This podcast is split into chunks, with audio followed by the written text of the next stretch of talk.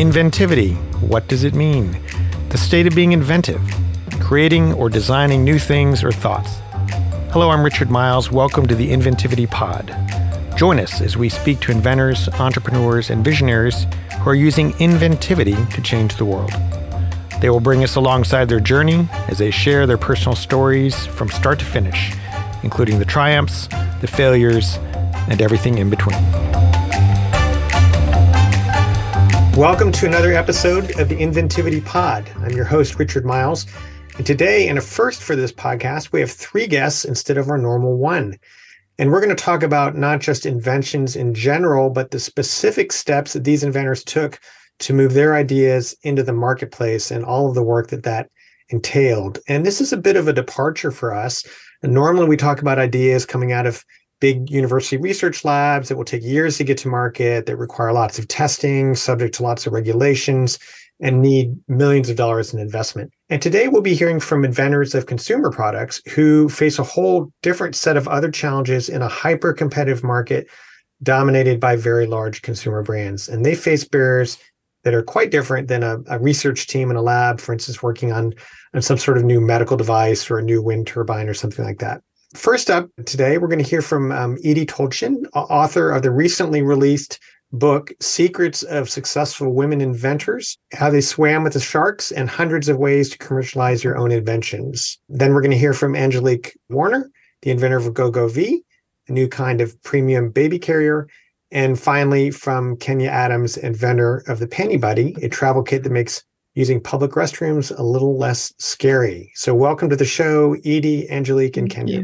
Thank you. Very Thank much you. appreciate it. So, Edie, uh, Edie, let's start with you. You've interviewed over the course of your career and worked with hundreds of inventors. Mm-hmm. So, you know the challenges that they face. Tell us first a little bit about your background and then tell us what your latest book is about. Well, to begin, I'm not a youngster. I'm sort of on the other end where I've uh, retired my personal business. I started out from college in import export from day one. And by 1997, having worked for other companies, I just decided, you know what, I've had it. I'm going to do this on my own. And I began working with inventors. I created a company called EGT Global Trading. I've worked with Angelique, so she knows. I began to write about inventing and my experience with inventors. I've done um, lectures and conferences and inventions judging over the years. And so I've written a total of five books, and this new one is my fifth, endorsed by Barbara Corcoran, one of the sharks. Um, she also in, endorsed a book that I did in 2015. It was called Secrets of Successful Inventing. But my goal now is to give women exposure. Women inventors only hold 13% of US patents. And we want to change that. So that's why this book and um, hopefully another one. I'm trying to work on a follow up. That's a great idea. One thing we talk about at the Cade Museum is the unique structure in the US compared to other countries in terms of a, a, culture that really sort of supports and encourages inventors, which is not something you find very often. And one of the things we point out is that the inventors clause in the Constitution actually was written into law before the post office. It was the most democratic of all the institutions really. So we're talking 1800 you know women had the right to invent freed blacks had the right to invent and put their names on patents. So this is obviously before the right to vote before the civil war. And so it kind of sh- uh, showed there was a model out there for citizen inventors. And you know it's come risen and fallen over a course of our history but i think what you're writing about now shows that it's still alive and well. Citizen inventors you know people out there with a good idea uh, they want to move it to mm-hmm. market, and even um, more so. Even yeah, by so. and large, there's a lot of a lot of support to help them, even though they face a uh, you know a lot of challenges. Mm-hmm. So let's hear a few of those challenges now. Angelique, tell us about GoGoVee, which is your company that you started and your product that you invented. How does it differ? And it's, as I understand it, it's a premium uh, baby carrier. How does it differ from other baby carriers? And and tell us how you came up with the idea. GoGoVee Premium Baby Carrier is the USA's first and only patented 7 in 1 hybrid sling and buckled baby carrier featuring five in one private hands free breastfeeding solution. So GoGo is very different from the other carriers in the market. Mainly, it does offer seven unique upright and recline positions, whereas other carriers in the market that are buckled carriers only offer upright positions. And other carriers don't offer five positions for breastfeeding. So that makes GoGoVee very unique in the market. So I'm very proud of that and really excited that I do hold the USA's only patent in that way. Uh, I'm excited that the idea that I had for the baby carrier came in a potty emergency with my twins. So it was an interesting day, like any other day, where I was breastfeeding our baby, potty training our one year old identical twins, and keeping up with my four year old who was pretty active. And we also ran a boarding school home where we had 14 teenagers entrusted in our care. So if you can imagine 18 kids at home and I'm breastfeeding and potty training and all of that, that I needed my hands. So one day in that potty emergency, I saw a buckled carrier that mimicked an arm positioning for breastfeeding and it had built in privacy. And I realized what I saw was not on the market because I did go to the store and look for it. And I did actually check online and didn't find it anywhere. So I realized what I saw was up to me to create it. So that's a, that's a great story. So tell us, how did you get that idea, that inspiration sort of out of your head? Because you probably realized right away, if you wanted to make it work, there's a whole bunch of work you need to do, right? I mean, you got to figure out a prototype, who's mm-hmm. going to manufacture it, who's going to buy it, all those things. Where, where did you start first? And, and did you get any help? Did you ask around for like, hey, how do I do this? Well, at first, I, I just went at it alone, trying to figure it all out. And then I realized it's such a long process. I have to try and streamline it here. I did work with Edie for a period of time because I realized that I needed to figure out how to go from this one prototype that I had, how to perfect it, how to make sure it's tested, how to make sure that it's safe, how to make sure it has all the right labeling, all of these things, and how do I get it manufactured? And I attended the um, inventors, I forget the name of it. It was an inventors. INPEX. INPEX, that's what it was called. Yes. It was an inventors convention. And that's where I met Edie, and I had a chance to learn more about all of the things you just mentioned. Where do you get it manufactured and the testing and so forth? Mm-hmm. And uh, from there, I realized I'm onto something. You know, this is something I need to go further with and figure out all the details. And I'm glad I did because it was a long eight year journey to get GoGoVee from my head with no notable drawing or sewing skills and no design or engineering background. It was just, I saw something in my mind's eye and needed to figure out how to get it from up here to the market. And uh, so that was an eight year process. But when I figured out all the details and got it all done through trial and error through several uh, seamstresses who I asked them, can you sew by description only? And we started there, veered off from the, the different seamstresses because ultimately they weren't capturing what I saw. And so I just had to figure it out through hand stitching prototypes, and trying to see if it worked with moms. Tell them hold the baby's weight. You know, there's no way this is going to hold. I just hand stitched this, but I need to see if it fits. And so after going through that over this eight year journey, I realized after I tried it on a mom, she said, "This is it. I've seen all your iterations. This is it." And so that's what I took to market in 2016. Angelique, when did you apply for a patent for it? My actually my patent was applied initially. I want to say it was in 2008. It okay. took 11 months for a patent examiner to contact me and say, "Oh, congratulations, you have been awarded a patent." And I, you know, and I'm thinking, you call to tell people this, and so I was like, "Well, great." Also inspired because I wrote the first patent application, so I felt like, you know, good job, you did this on your own. And he said, "Can I uh, ask you a question? Did you write this yourself?" And I said, "Yes, I did." I was all proud. He said, "I can tell." He said, I'm going to advise you to abandon this application. Do not accept this patent. You have zero protection with it. Hire you a patent attorney and actually have someone write you a broad yet specific patent application that will give you protection. This is not it. And I was crushed but happy. He could have just said, You're awarded. I could have paid, would have had no idea I had no real protection. But I'm grateful that he cared enough to call and talk with me. And at that point, I hired the patent attorney and had to start all over. And uh, I didn't actually become get awarded my patent until 2022. Okay, but it was pending at least. So you had some some protection, a little bit. A little bit, and then we had to turn around and yeah, and I uh, had to abandon before and restart up because of the design revisions. So yeah. it took a while. So that brings us to a, a, second issue that most inventors face, and that's money, right? I, I mean, you, most patent attorneys don't work for free. Most uh, prototypers don't work for free. How did you? Is it friends and family? Did you find somebody who was willing to give you a loan? Because uh, usually that's a, a pretty big obstacle for most inventors to get over. Yeah, so I didn't have a bunch of loans uh, at all. Actually, I had no no loans. so I actually had one. It was the Duncan Legacy Fund loan, and that was twenty five hundred dollars years later to go to a, a conference. I wanted to attend a, a, trade show. Other than that, I've had no loans. All of the we, my husband and I have been funding this from our family income, and that's been very difficult. With the attorney that I hired, through some difficulties that he was having with handling things the way he ideally should have, he was being audited. And so he asked me, listen, if we can help each other out, I mean, if I work for you pro bono, the auditors will lay off. So now you get pro bono work and I get to keep my license. Are you okay with that? And I said, that sounds like a good idea to me. so I'm like, listen, we can help each other.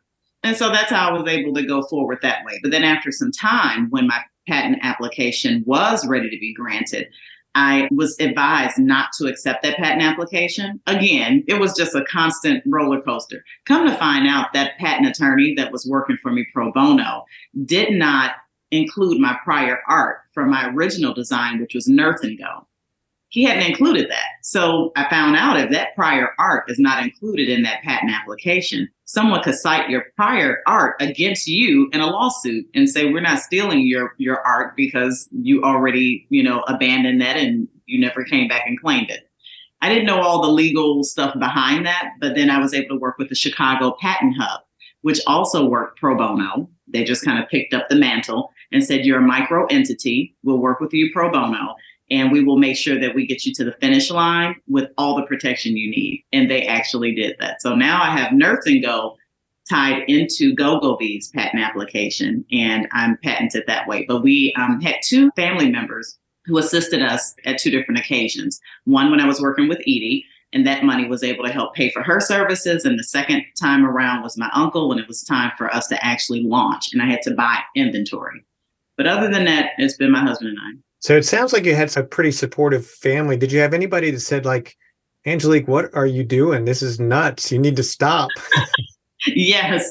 Uh, I had family members after it, they thought it was a cool idea. They did feel it was God inspired, but when years go by, you know, eight years of R and D is a long time. So you have some people who are, you know, really looking at this as, you know, you're still working on that thing, that little that little project of yours. Are you still messing around with that? And how's it coming with that little idea? You know, you started over time seeing the terminology go from wow, this is cool to this little project, this little idea. And are you still working on this? So that became interesting to me, but I realized people just became fatigued with hearing about the process.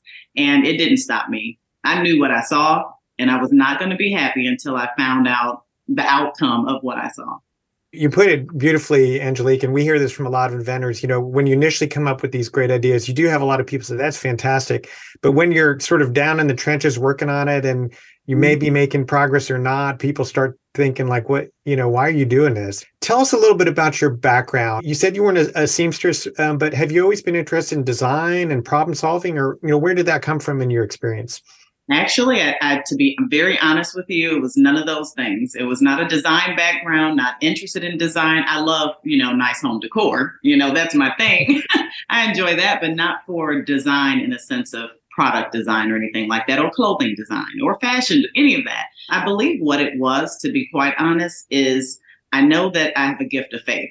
And that is something that has been driving me ever since. I know what I saw as sure as I know my name. So if somebody says Angelique and they're within earshot, I know they're talking to me, I'm going to turn around. I saw what I saw that clearly, that I literally went to the store to look for it. So I know it was given to me as inspiration to create. And I have this thing where I'm not going to rest until I know that I've seen what it is that I saw. If I don't see it with these two eyes, what I saw in my third eye, I'm not going to be content. So I believe the gift of faith kept me going that I have to do this because it's been entrusted to me. Also, very similar to, you know, what we hear is this this resilience, this mm-hmm. commitment to the vision, the idea that you had, even if other people at times don't see it or they don't think it'll work And that, in our experience dealing with inventors, tends to be the difference between the successful inventors and the ones who aren't. Is the successful ones are just they keep at it and they keep at it even if they have setbacks and so on. Agreed. we have lots of setbacks. But right. Um, yeah, I can imagine. I can imagine. Yeah, my mom always say though that I was the type of child where every single morning when she would ask, you know, I would tell her what I dreamt and that I would dream in such vivid color and detail. And that when I see things, I, I remember all the details of it and that I could communicate all the details of what I saw in my dreams. And I've been doing that my entire life. And I dream and can tell people all the details almost every single morning. And so from that, I wonder how that played into seeing this vision, being able to really hone in on what I saw and stick to the vision. Well, that's pretty unusual because I, I, know I wake up after I've had a dream, and if I don't say it out loud in five minutes, I can't remember what it was. You know, half an hour later, it's like I, something, something. I don't can't remember. So. I get it. Special. yeah, it happens. Angelique, thank you. Wonderful story. So, Kenya, now your turn. I think we can all relate to the trauma of, of public restrooms. So, you don't have to explain that part of the, of the issue, but how did you come up with the idea of a of a travel kit for women? You, you can tell us what's in the travel kit, but really the same question that I asked Angelique: one, how did you come up with the idea, and then how did you get that idea out of your head and take those first steps to like, all right, I have a product in mind, and you know, I got to figure out who's going to make it, who's going to design it, all that sort of stuff. Yes, absolutely. So, uh, like Angelique, the Panty Buddy for me was really born out of necessity. Uh, mother of invention is necessity, right? And so for me, I was traveling a lot for work, and I would find myself frequently using public restrooms, kind of small, cramped public restrooms. So airplanes, think airports with, you know, luggage in the stall with you and all of that stuff. And so I found myself just really feeling like I need like an extra hand or I need something just kind of help me out a little bit to make sure everything is going where it needs to go. That I've always got like an emergency supply of toilet paper, toilet seat covers, that sort of thing. Because, you know, in women's restrooms, you know, we are usually well put together on the outside, but something drastic typically happens in women's restrooms where it could be a little bit of everything you will find in a woman's stall. And so um, a lot of times you go and there may not be a toilet seat cover uh, you need to really sit. There may be times where you reach for toilet paper and there's none there and so I found myself frequently feeling like I was unprepared. And so what I wanted to do was find something, you know, that I could carry that would be really cute. Nobody would know what it was and just have that. And so I started looking on the market for what I wanted. I started looking, went all over Amazon, you know, Walmart's, all the big box retailers trying to find something to just kind of help me out, give me a little extra hand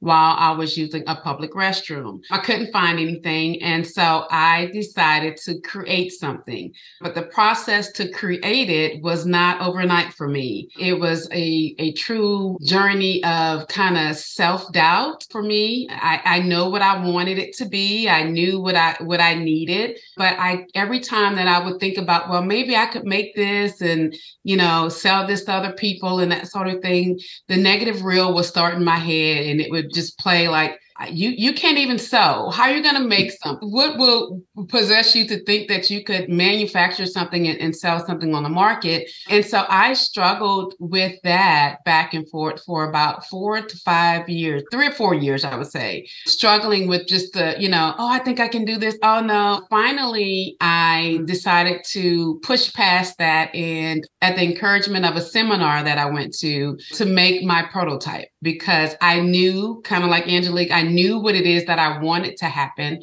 what I wanted to see, but I had no idea how to make it and was really doubting my abilities to be able to make something like this. Fast forward, I ended up going and I purchased a little boy's Velcro wallet, that little th- trifold wallet that little boys have. And I bought a dog leash and I bought some strip on Velcro. And I came home and I hand sewed what I wanted to happen with the Panty Buddy. And so the Panty Buddy is a public restroom kit that is cute. It's, it's, a little wristlet for women. But when you open it, it has a strap that I call the panty protecting strap. And so it helps to hold everything together. So once you pull everything down, it holds everything, pulls it away from the public toilet, it pulls it away from the floor. You don't have to worry about your undergarments or your pants or anything on the bottom of you touching anything on the surface of a public toilet. And it also has an emergency supply of toilet paper and toilet seat covers and hand sanitizing wipes. So you're never without the essentials wherever you go as a woman, no matter what scary situations you find in that stall, you'll have everything you need to quickly get in and out of a public restroom. And did you get advice? Did you reach out to other folks in the industry or how did did you just figure out everything on your own? A little bit of both. So, the one of the first steps I took is once I had the the prototype made, I got a lot of confidence from that because I used it and it worked and then I would talk to other women about, you know, kind of this little thing that I had, and they seemed interested. And so that kind of fueled my fire to keep going. Eventually, I was able to find a uh, mentor who specialized in manufacturing products. And so uh, by this time, though it was the quarantine period of COVID, and you know my full-time job had sent me home to work from home full-time. And you know so all the I all of a sudden had all this time right? I had no social life. Everything was happening indoors. And so she and I met for a period of about three months every other week. And she literally walked me hand in hand through the manufacturing process. Um, everything from taking my little prototype to drawing it out from a technical specs perspective, everything from seeking out manufacturers both in the US and overseas, learning the lingo and you know kind of talking the talk of being able to to negotiate and, and place orders with overseas manufacturers. And so that little boot camp that i went through was absolutely phenomenal for me because it taught me everything i needed to move forward. Because it's like okay i had the idea now I finally have a little prototype that I'm using. The idea is working, the prototype is working, um, but how do you mass produce this as a true product to put on market? And so at the end of the boot camp that I went through with her, I was able to place my first order uh, for the Panty Buddy. So it was a big sense of accomplishment as a as a mom. It felt like i was birthing a baby the first shipment that got in that i got in. It was just really exciting. Um, i cried. It was so exciting. But that whole process was very daunting for me or it would have been very daunting for me had i not sought the help um, and and really had a mentor to just kind of walk me through it step by step. And can you have you filed for a patent or did you file for a patent for Panty Buddy? I have filed for a patent for Panty Buddy. I'm in the final stage of patent review. So I'm really, really excited about it. You know, the patent process is not one that's easy. I did hire an attorney to walk me through that and, and to handle that for me. And so I, you know, I'm, I'm out there on the USPTO website very often, just kind of checking status and that sort of thing. So hopefully pretty soon here, I will be granted a patent for, for the Panty Buddy. I'm sure you maybe you had some of the same reaction as Angelique from family and friends friends or have you had that reaction like you know kenya what are you doing this is too hard or why are you spending money and time doing this yeah, to the point to where I, I, was very hesitant about sharing it. You know, I found that it was all it, it, number one, it came about a lot of it for me, like I said, during the quarantine period. And so I found myself isolated anyway. And so I, this was my little baby that kept me sane during that process and during that period of time. And so I, I really didn't share a lot about what I was doing or how I was doing it until it really became a true thing for me. Um, and, you know, immediate family and friends had a ton of support. As a matter of fact, to place my first order for Panty Buddy, you know, to talk about funding and that sort of thing. I didn't have this pot of gold that I could go to and just, you know, order this this first shipment.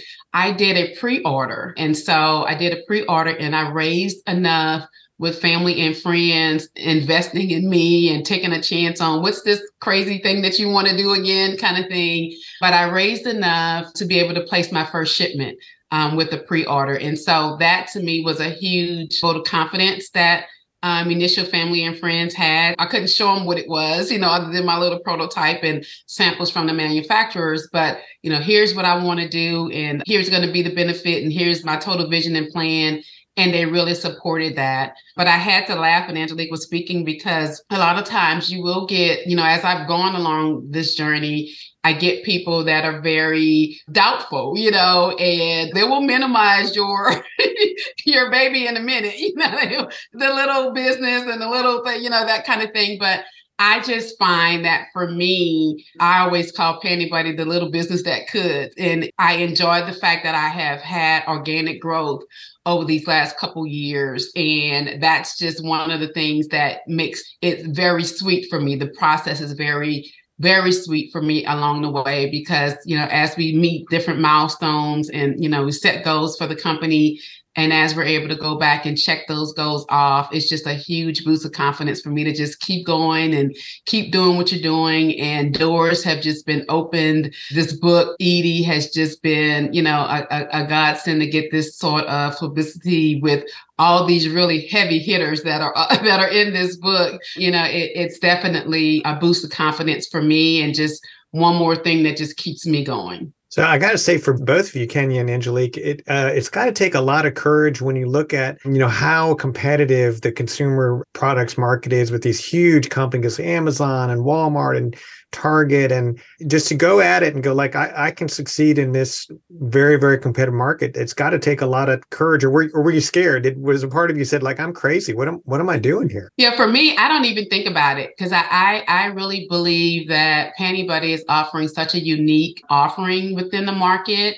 There you know there may be you know other things kind of similar out there but with the panty protecting strap and the things that the packaging of it being a wristlet for women and that you know we can carry to concerts and we can stick our id and credit card in there and take it to the ballpark and you know little girls can you know put feminine hygiene products in there and, and be in their high school classroom and just go to the restroom without anybody knowing what they have. I tend to think of panty buddy as being in a field of its own. And so uh, um, it doesn't scare me. I just can't wait to introduce the world to, to the panty buddy and and to make sure that everybody is aware of what it is and the usefulness of the product and for them to all realize that they need one. I don't doubt what you say at all about women's restrooms. I'll tell you my one and only restroom story, but probably at least 20 years ago, I was in a movie theater with my wife and I can't remember what movie it was. It was a great movie, but I had to go use the restroom and I didn't want to be gone because it was such a great movie. So I rushed out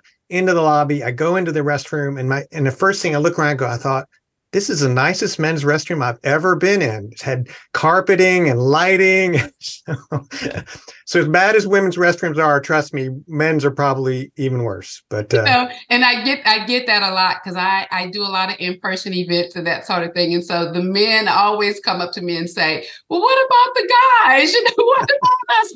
And I tell them all the time, "Boxer Buddy is coming soon. I'm going to get you guys as oh, soon yeah, as I get the I'm sure there's out. a big big market for it. So yeah, well, those are those are great stories. Edie, uh, let's let's wrap it up with you. You know, you, you've obviously got a lot of great stories in your book, but what jumped out to you about Angelique and um, and Kenya's stories? Why did you find them compelling examples of the in- inventors that you work with?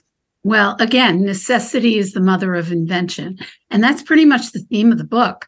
And probably every we have 27 contributors, and probably every one saw the need for their particular invention and pursued it. And it was not easy for the majority of the people. I don't know what the percentage is, but these women had never invented before. And they just did what the women have a tendency, you all know, to do what we have to do. Like for me in writing, I do what I have to do to get my book published. It's not an easy thing to do. And it's need that's where this book comes in handy. The new book, and you all hopefully ladies will participate. Um, we're going to do more secrets of successful inventing, secrets of successful women inventors, rather. There's just such a need. And I would like to be the voice. So that's my mission. Tremendous representatives of inventors. Uh, I'm sure you've probably heard of or, or um, the inventor of Spanx. I'm blanking on her name right now. Oh, Sara Blakely. Florida. Sara Blakely from yes. Florida. I heard her speak once and and she just had these great stories about she told this one where she got into one big department store like Macy's or something. She was super excited, thinking, "All oh, right, I'm in Macy's. I'm I'm gonna make it. I'm in the big time now." And all that meant was she was in some corner down some in some bin and her product wasn't selling at all. So she went and she dressed up like she was a Macy's saleswoman and she got a she got like a stand from the bookstore and she put it right next to the cash register and she stood there and it, Macy's was so big they all assumed like well some new saleswoman from some other department and she was selling the Spanx at the cashier and then pretty soon you know they, they started putting it more prominently. So I said well that's mm-hmm. that's a woman who wants her product to sell. See we basically do what we have to do. Yeah. I think yeah. we all all the women do. Sometimes I'm, I'm not being okay women versus men it's just been harder for women typically I think things are changing now with the younger generation. I'm not the younger generation, but I've observed and um, I just see more opportunity. I have actually interviewed more than 100 inventors over the years for my column in Inventors Digest. And I'm now, for some strange reason, it's just I'm getting more and more women inventors. Oh, can you interview me? Can you? And of course, you know, I'm doing that. I just want to give everyone an opportunity. Not to say, no, there's a guy inventor out there. Of course, I'll interview him. But for the most part, I'm trying to help women along. And that's my mission. Well, Angelique, Kenya, Edie, thank you very much for your time today. All great stories. I wish you all the best success. I hope your products sell well and sell widely. And uh, I look forward to interviewing you again when your you know your companies have gone public and you're you're in charge of an empire. So yes, yes, that would be wonderful. Thanks very much for being on the Inventivity Pod. The Inventivity Pod is produced by the Cade Museum for Creativity and Invention, located in Gainesville, Florida. Richard Miles and me, James DiVirgilio, are your podcast hosts. Podcasts are recorded at the Heartwood Soundstage in Gainesville and edited and mixed by Rob Rothschild. Be sure to subscribe to the Inventivity Pod wherever you get your podcast and leave a comment or review to let us know how we're doing. Until next time, be inventive.